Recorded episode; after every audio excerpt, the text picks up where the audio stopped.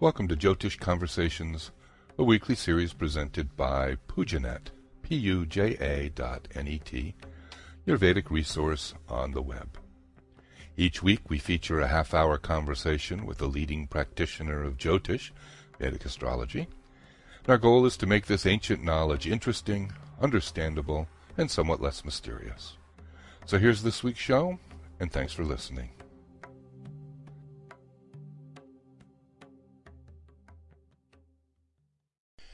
Well, good morning, Penny. Hello, Ben. I have a question for you. Sure. If my sun is in Aries in the west, why isn't it that way in the east in Jyotish? Ah, the how come my sun's not in Aries question. so, all Vedic astrologers who deal with um, people that have had charts done in the Western system mm-hmm. usually have to do some identity crisis counseling. right. Anyone who is familiar with their sun sign feels profoundly uncomfortable if that shifts. And if what they're told in their Jyotish chart doesn't line up with the newspaper dates, it kind of doesn't reflect so well on Jyotisha because after all, this is in print. Right. So a very basic question is how come my sun's not an Aries? You know, why is there this discrepancy? Why is there this difference? So in answering this question, let's just back up a little bit to what we talked about last time, which is the limbs of Jyotisha. When we talked about the limbs of Jyotisha, we started out with the first limb being Gola, which was uh, basically spherical astronomy. And then Ganita, which is basically calculation. And this is a very relevant question. Glad you asked it. Because the starting place for all of Jyotisha is observation and calculation. Exactly right. that. Right. The difference between the um, position of a graha in the um, Jyotisha system as opposed to Western system has to do actually with the point of reference for uh, c- calculating or mapping where a planet is mm-hmm. in its uh, in its transit. And the reason there is the discrepancy is because there's a different point of reference used. It's kind of as simple as that. The point of reference is different. Western astrology uses uh, a point of reference uh, known as the vernal equinox. So, in other words, their point of reference is uh, wherever the sun is on the vernal equinox. That is zero degrees Aries. Okay. Okay, so that's springtime. That's springtime. So the vernal equinox being when the sun is um, uh, crossing the celestial equator, the ecliptic is intersecting, and the sun is crossing and going onto its um, uh, up to the highest point, right? right which right. happens on the uh, summer solstice. So at that point, at the vernal equinox, the first day of spring, uh, when day and night are roughly equal, that coincides with zero degrees Aries in the and and actually that system it's known as a tropical system. Okay. And tropical uh, actually pertains to the turning, the turning of the path of the sun. You know, it's turning towards this highest point, going towards its highest point. That's what tropical comes from. And, the, and its highest point would be the first day of summer, right? That's it correct. the longest day. Exactly. Yeah. So it's crossing uh, and going up to that uh, highest point, and then uh, on the summer solstice, it starts descending down, and it then we get the fall, the autumn uh, equinox, right. and then it's turning towards its lowest point in 21st uh, of December, roughly. So there's a certain logic to it. I mean, it's not arbitrary, sure. right? Oh yeah, absolutely. But the the um, situation is that zero degrees Aries and the vernal equinox from the point of view of the actual backdrop of the constellations don't have a one-to-one correspondence over time. Mm-hmm. Now that's kind of an abstract notion, so I'll try to explain that a little more clearly. What happens is when the sun comes back to March 21st the next year, it doesn't exactly hit zero degrees Aries. It misses it by about 50 seconds of arc.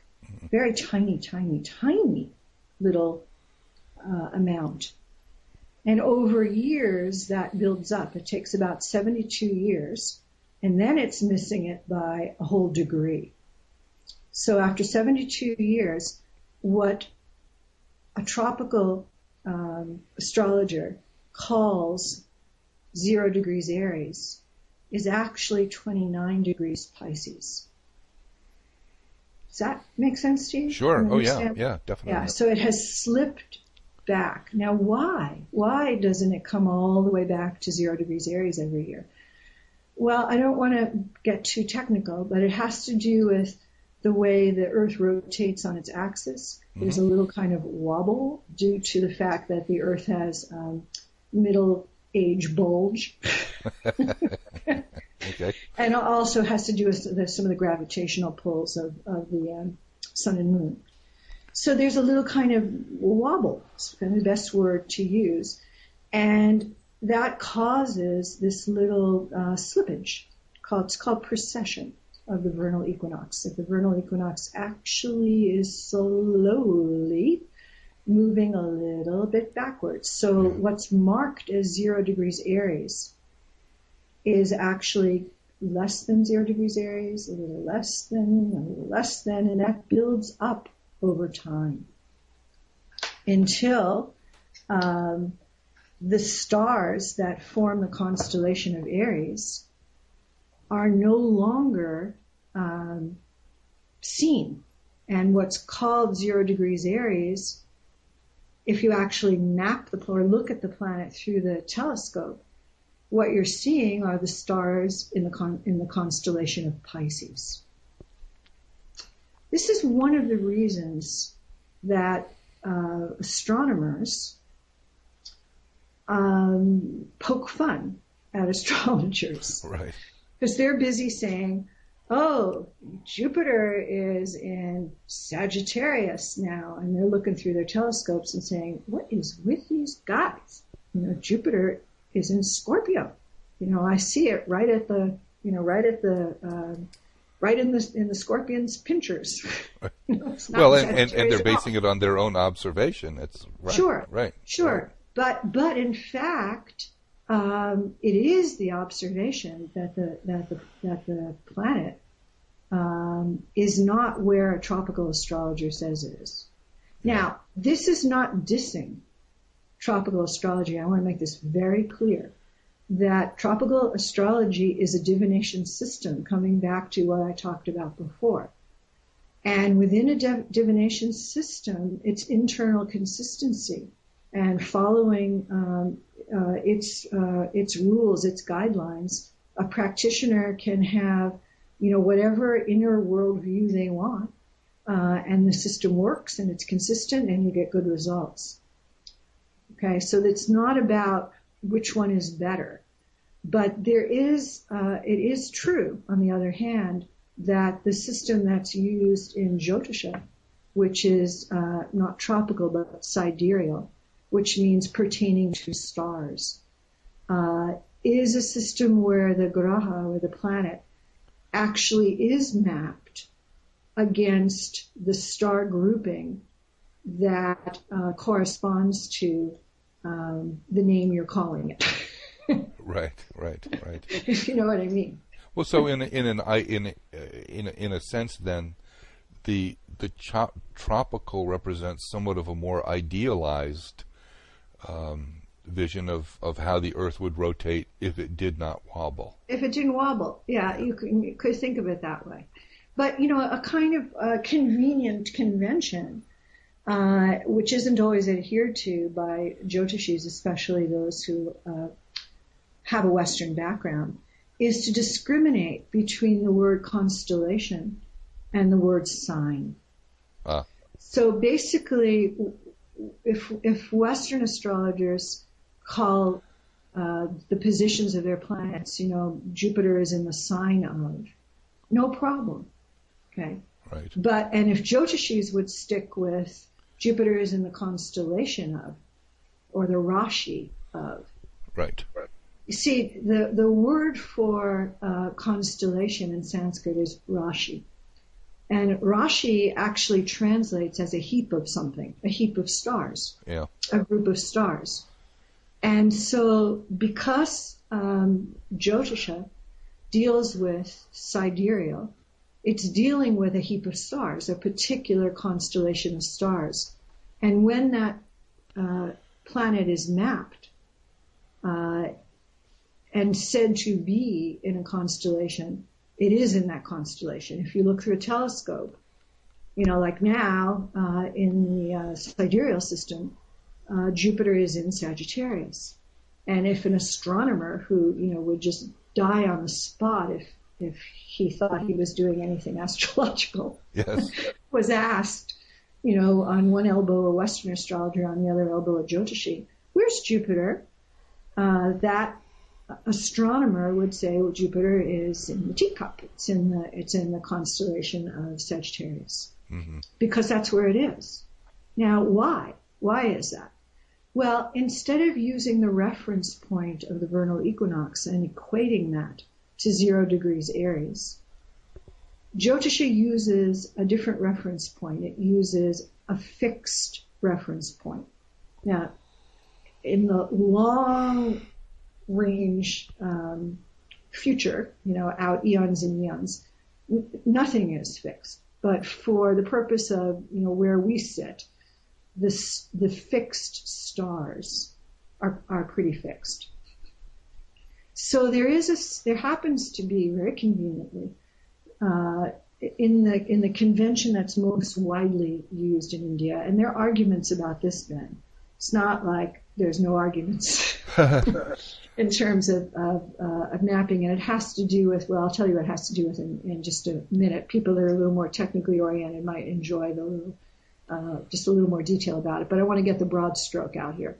Uh, in the most widely used convention, zero degrees Aries is pointed to by a marker star. And this marker star is on the ecliptic. It's on the apparent path of the sun as it um, travels around the Earth, because we are a geocentric system. We we look at uh, the zodiac from planet Earth, Right. taking planet Earth as the center. So it's geocentric system. And in that geocentric system, we observe the sun moving around the Earth. And that's fine. Everybody understands it's the other way, but we're dealing with divination once again, Right. a divination system, and this is this is the useful way of dealing with it. So the the the sun tracks uh, or creates a path, you know, kind of like a little racetrack, and the sun is always in the middle of that racetrack, and it creates a complete arc, the zodiacal uh, circle, as it goes around the Earth. And there's a daily motion and there's a yearly motion, two different kinds of motions that are used in mapping uh, a Jyotish chart. Sure. But for now, that path of the sun is called the ecliptic. And the sun is always tracking right in the center of that path. Okay? So, uh, this pointer star, it's very useful that it's right on the ecliptic. And it sits at 30 degrees of Virgo, or zero degrees of Libra, however you want to state it. Right. And that happens to be 180 degrees away from zero degrees Aries. Right? Right. Zero degrees What's the name Libra. of the star? Well, just about to get to that. Ah, In ah. the, uh, we would know it as Westerners as Spica. And uh, in um, in the Indian system, it's called chitra. And chitra it means a jewel, and this star is jewel-like. It has a very um, uh, powerful light. It's very bright, and that, of course, is a huge advantage as well. So this very bright marker star kind of points the way across the heavens to zero degrees Aries. And so um, the, the, the system uh, of, of calculating how far the tropical and the sidereal um, zodiac have diverged from each other. Uh, that difference is a portion that needs to be either added or subtracted, depending on whether which way you're going, whether you're converting from tropical to sidereal or converting from sidereal to tropical. You have to account for this slippage or this precession of the vernal equinox in order to understand the equivalence of where a planetary position is. So you could have a Western chart, for example, and if you knew how many little years of 50 seconds of arc yeah. the um, um, vernal equinox had moved backwards, then you could add that onto the sidereal position and get the tropical, or you could subtract it from the tropical to get the sidereal. And I'll do a little example of that in just a second. Once upon a time, and in fact about every 25,800 years, I think is the, is the number, there is the phenomenon of coincidence or coincidence of the um, tropical and sidereal. And let me give you the Sanskrit names also because okay. they're, I think people should understand that too. The uh, Sayana chakra, that means the moving wheel. That refers to the tropical, where the equinox, the vernal equinox is slipping back or moving. Mm-hmm. And then the Nirayana chakra is the, the wheel without movement. And that refers to the sidereal, pertaining to the stars and therefore stable because the fixed stars are not seen to move. So about um, 285 AD, and this is where the controversy is. Exactly what year? Um, most uh, most astrologers in India, and there was a convention around this, some meeting around this, and it was decided to adopt this as the official um, coincidence, and then able to use the difference. The difference between the um, tropical and sidereal is referred to as the ayanamsha, which means the moving part. Mm-hmm. And and the ayanamsha, when the two zodiacs coincided at 285 AD would be zero. There would be no difference. But the very next year, there would be a 50 second difference. Right. And then the year after that, and the year after that, and then, as I mentioned, 72 years later, there would be already a one degree difference. And the Ayanamsha would be one degree. And then over the years, all these years, it has built up. And today, as we speak, then, mm-hmm.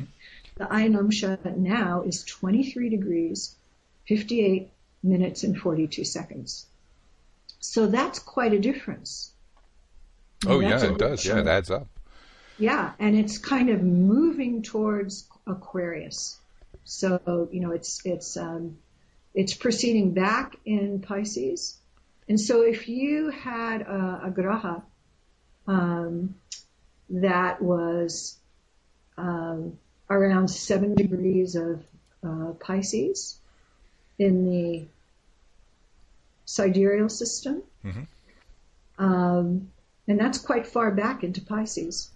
Um, a Western astrologer would say that planet would be slightly over one, uh, slightly over zero degrees Aries. Right. So that's a big difference. Yeah, Seven yeah. degrees of Pisces, zero degrees or so Aries. And if again, if you looked at that planet through a telescope, well, first of all, the stars in Pisces are hard to see, and so are the stars in Aries. they happen to be some of the darker uh, constellations. Okay. Uh, but let's say it was powerful enough and you knew enough astronomy. You would see that star in Pisces, seven degrees. You would not see it in Aries. Okay. So, you know, as you mentioned, you know, one is maybe more idealized, and it's not like it's not workable within the Western system. The problem comes when um, you use these words sign and constellation um, interchangeably. Uh, it's much easier to keep it clear. The sign of Aries is more the idealized system that you're talking about.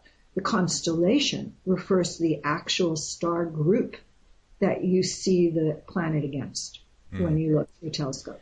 Is that clear? Did I make that clear enough? Oh, I think that is very clear. I mean, I, I think it's really fascinating because it does remind us in a way that we are dealing with very, very long periods of time. And, uh, you know, I, it's interesting, you know, we were talking about Spica, the star, uh-huh. that um, uh, uh, Hipparchus um, used that star to discover the precession of the equinoxes because originally in Egypt, in Thebes, there was a temple that was made with reference to that star, and that temple was uh, constructed in 3200 BC, and then over time, so it was, it was constructed in 3200 BC, aimed at that star, and then over time, the star disappeared, mm. right? Because it, because the the Earth continues to wobble, and so everything changes, and so mm this whole thing of, of precession of equinox, you know, it is something that um, takes vast amounts of time to be manifest, but it makes perfect sense. And mm-hmm. so, you know, of course,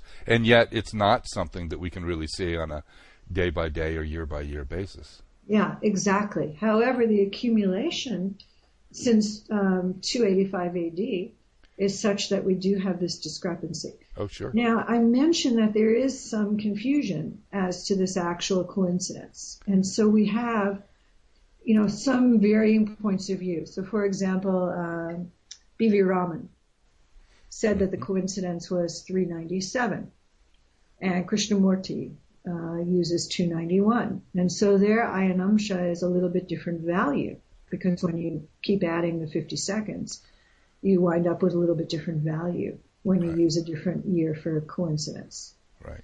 And so, you know, that's the source of, you know, some angst in the Jyotish community. But as I mentioned, there was a whole, you know, conference, you know, the Indian government um, had a whole convention and different points of view were put forward and the official um, government position on Ayanamsha is, uh, which was put forth by Lahiri, um, is this uh, Chitrapaksha Ayanamsha known as the Lahiri uh, Ayanamsha, and it's based on um, 285 and Spica, uh-huh. uh, or Chitra being the reference point. So just for fun, um, I looked at the position of Saturn and Mars today. Okay. And um, uh, and so th- there's actually a, a point to saying this. Uh, and, and part of the point is that the identity crisis doesn't always happen. oh, okay. It depends on exactly where the planet's located. So what do I mean by that? Well, it's what I'm about to tell you. So Saturn today in uh, in its sidereal position is 10 degrees, uh, 10 minutes of Leo. If you add the Ayanamsha on, 23, 58, 42, you wind up with a tropical position of 4 degrees, 8 minutes, and about 42 seconds in Virgo. So in fact, if someone was attached to having their Saturn in Leo, I don't know why they would be, but if yeah. they were, right. um, they may be concerned that if they switch to Western astrology, it's going to be in Virgo. Uh, or vice versa. If someone liked the idea that their Saturn was in Virgo, they, I decide I don't want to have my chart done by a Jyotishi because they're going to tell me that my Saturn is now in Leo and I can't hack that. Of course, it gets worse when it's the sun, but um, but this this example will suffice. Uh, uh, and then on the other hand, Mars today is at about oh gosh, I didn't write that one down. Uh, Mars is somewhere around three. Well, let me let me find this as we're uh, three eleven. 311, good, thank you. You're welcome. So it's about 311, and if you add on the Ayanamsha to that, um, yeah, 3 degrees, uh, 10 minutes actually when I um, calculated it earlier. Uh, if you add the Ayanamsha onto that, you get Mars of Leo, by the way, that was right. 310 or 311 Leo. If you add the Ayanamsha on, you get Mars at 270842 Leo. Didn't change signs. Why? Because it was very uh, close to the beginning of the uh, constellation or the Rashi of Leo. So when you added on the Ayanamsha, it stayed in Leo. So there are circumstances where you will get the same Rashi or constellation or sign. You'll get the same constellation in Jyotisha as the Western sign. That would be a really good way to language it. Sure. Or the same Rashi in Jyotisha as the Western sign. So there won't be a shift, but the degree will be different. This is going to uh, affect the rising sign as well. For those of you that understand what a rising sign is, I'll talk about that some other podcast, how how that's done. Right. But uh, if you understand that, those of you out there, what a rising sign is, you may wind up with a different ascendant. In fact, most likely you will wind up with a different ascendant. Um, in the uh, Jyotisha system as in the Western system, and the same with the sun and the same with the moon. This is what produces the identity crisis, especially if someone has an exalted sun. How come my sun's not in Aries, exalted, or an exalted moon, or anything like that? You know, then there's kind of this what? What, did you say? And then, of course, the converse can be true. Oh my God, my moon's not debilitated anymore. How wonderful if the moon now is in Sagittarius, or sorry, back into Libra rather than in um, Scorpio. So, you know, there's glee on both sides of the aisle, so to speak. it can, right. it can go either direction. The point is, though, that in Jyotisha,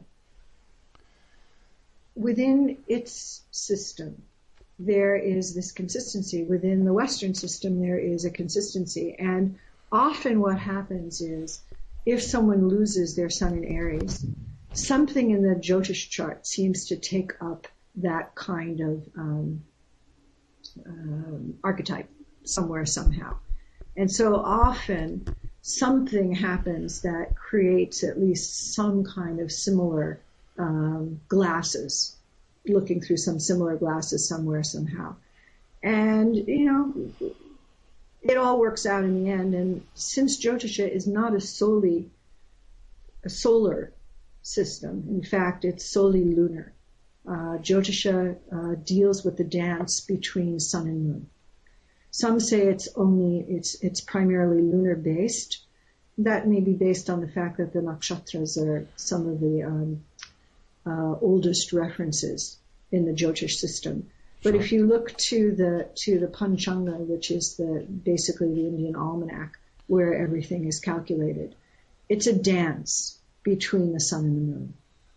And you look at the the uh, sun's position, you know the the days of the week, you know, on a solar basis, and the moon, the nakshatras, and then there's uh, there's other calculations, the day of the moon, the yogas, which are the combinations between sun and moon. All all of these all of these things um, balance out to a balanced solar lunar system. And also the, the emphasis on the um, sign of the sun as, uh, as seen in the Western uh, paradigm is greatly diminished. And Jyotisha becomes a great triumvirate. Remember I talked about the triangle of Shastra, um, Shishya, and Guru right. in an earlier session, the stability of that, the checks and balances of that. Uh, same happens from the point of view of emphasis. You know, where is it that you read from? What's the most important point of view? And from uh, the Jyotish position, there's a triumvirate. You read from the ascendant, which really is very important because uh, it structures the whole chart you read from the point of view of the moon as an ascendant, so a moon chart, and you read from the point of view of uh, Surya, the sun. It's called Sudarshana, point of view. Su meaning good, Darshana meaning sight. So to have the best viewpoint, the best sight of someone's karmas, you use this uh, idea of the stable looking from this three point of view, and when they coincide, you have a powerful tool for what is primary for that particular person. So I hope that this um, helped clear up this um, uh, conundrum. right. Uh, I know I have this uh, such a huge percentage of the time of people who, you know, well, I mean, I just don't understand you know, how this could have shifted. and you know, this, I, I don't know if I can kind of reconcile this new look. And I just tell them, just relax, you know, just relax. You'll find that, um, uh, there will be things that will sound very familiar, and then there'll be another point of view that will also be familiar, but it's just a different lens. You know, um, Maharshi, um, so a teacher we also have in common, used to say something so beautiful uh, in terms of different viewpoints on the same object. And he would use the analogy of a diamond. And he would say, you can describe that diamond, and every facet of the diamond has a little bit different way it reflects light. And in order to really know that diamond, you, you would describe every facet and the subtleties of the differences. And then you would have a complete picture. So there's no problem, you know, with having um, different divination systems shedding uh, a little bit different point of view, a little bit different emphasis, and using the tools that are consistent with their system. Problem comes when there is indiscriminate mixing of the systems and people don't know that's what's going on. That can lead more to um, muddiness rather than clarity. Well, I think you're right, and I, I think that it, it, it, can be very dangerous to, to mix the two. Um, but it's also interesting that that um, that the two systems taken on their own merits work just fine. Uh, exactly. I've never known, I've never learned Western astrology uh, to any any depth at all, but I have friends who have, and and um, uh, it seems to me that the more that they learn about each system, the more that they insist on keeping them separate. Mm-hmm. and so it's just uh, two different paths to the same goal, or two absolutely. different perspectives on the same reality.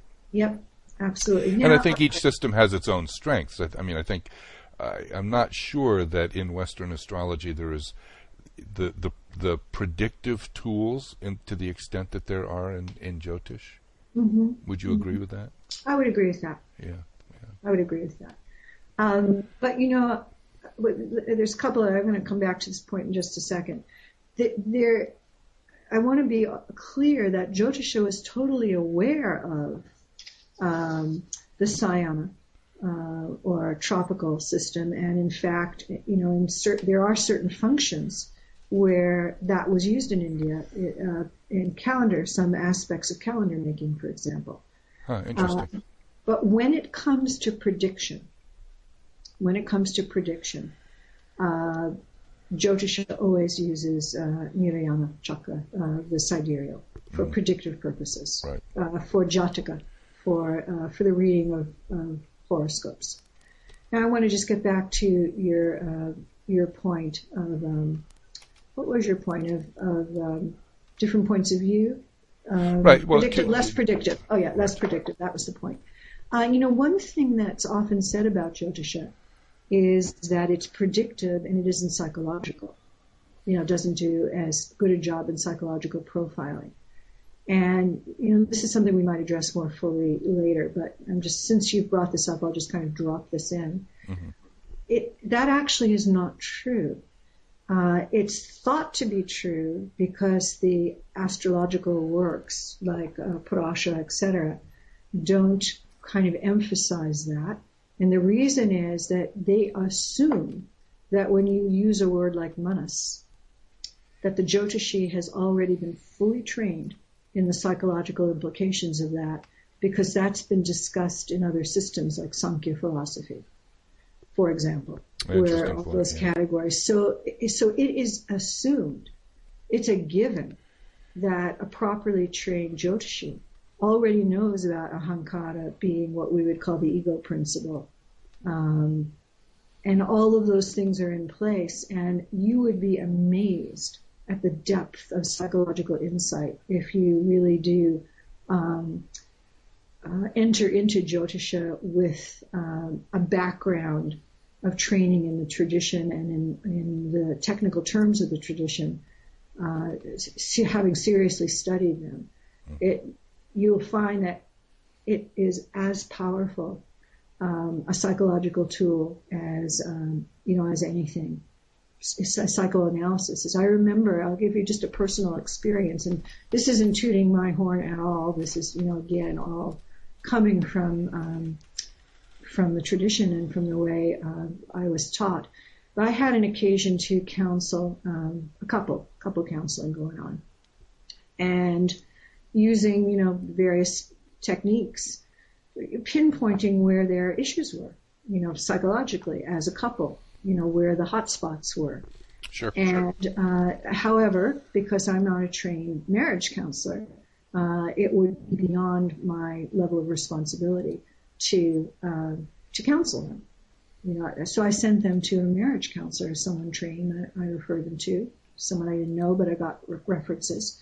They went to that uh, marriage counselor, and kind of, because what I told them was, here are the issues. What you need are the tools. You know, how do I deal with this? Right. You know, the techniques from from modern psychology of dealing with coping mechanisms. And so they went to her and said, here are our issues. we need the tools. And then they, you know, kind of discussed the issues. She said, where did you find this out? You know, this would have taken me a year, you know, in counseling to kind of come up with.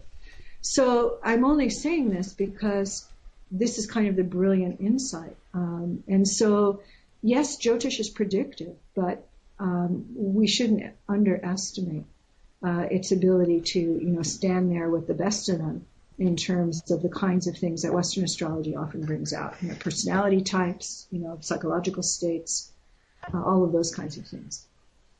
So well, I would I, agree with that 100%, and indeed the, the, the kind of the astrology that I do, which is uh, primarily either over the phone or with email, um, I find that uh, taking a look at a person's birth chart, um, you can arrive at a very good picture of their personality extraordinarily fast. Mm-hmm. Uh, and I, th- I think it, it, it is a matter to some extent of, of, of, practice and training. And, and mine is not as, as rigorous as it should be, but uh, I've never found any lack in, in Jyotish in, in you know, being able to see what's going on in, in terms of a person's life experience. And my very first reading with Mr. K. N. Rao, our teacher, uh, he, within less than a minute, identified a number of things that were very, very specific to my life experience, and it was really quite extraordinary. Yeah, it is. It is. So I think it probably has more to do with the, the person using the tool than the tool itself. I exactly. think the, the, the tool's fine. Exactly, and that's the point. It's a question of choice. You know, some astrologers really like the predictive side. Others, you know, prefer to deal with, um, you know, the more counseling uh, personality, right. Right. you know, psychological side. And Indians as a whole, as a as a population seeking Jyotisha, mm-hmm. at least traditionally, this is changing, rapidly changing. Um, generally, take their problems to their guru you know, to their spiritual advisors and go to Jyotishis for the prediction, for the more mundane matters. So that's also a reason why sometimes Jyotish has the appearance of dealing less with, oh, say, you know, spiritual predictions and psychological stuff because Jyotishis weren't so much called on to do that. Um, uh, the structure of Indian society was others perform that function. Sure. But as it's moved west, and even expatriated um, Indians here in the West, I find uh, um, there's a lot of comfort uh, that comes from un- understanding who they are through the lens of Jyotisha. So it, it is changing even in, in that way. Sure. So my conclusion is, if you find your sun is not in Aries, don't worry, your Venus might wind up in a better place. so, uh, on a more serious note, there's a structural difference based on this, this difference in the point of view of uh, what your reference point is. But each system operates beautifully. Each system has a value. And if you choose to um, come to um, either study or have a Jyotish reading and you have had a lot of experience in Western astrology, then just come with a with a fresh and open point of view and uh, enjoy the information and relax. Well, Penny, how can people reach you? Oh, well, I have a website. Uh, it's www.vedicchart.com. And actually, I have a blog also, which is um, vedicchart.blogspot.com. And it's V E D I C C H A R T, two C's in there. That's right, two C's. And, and then the email's consistent too. It's info at vedicchart.com. Okay.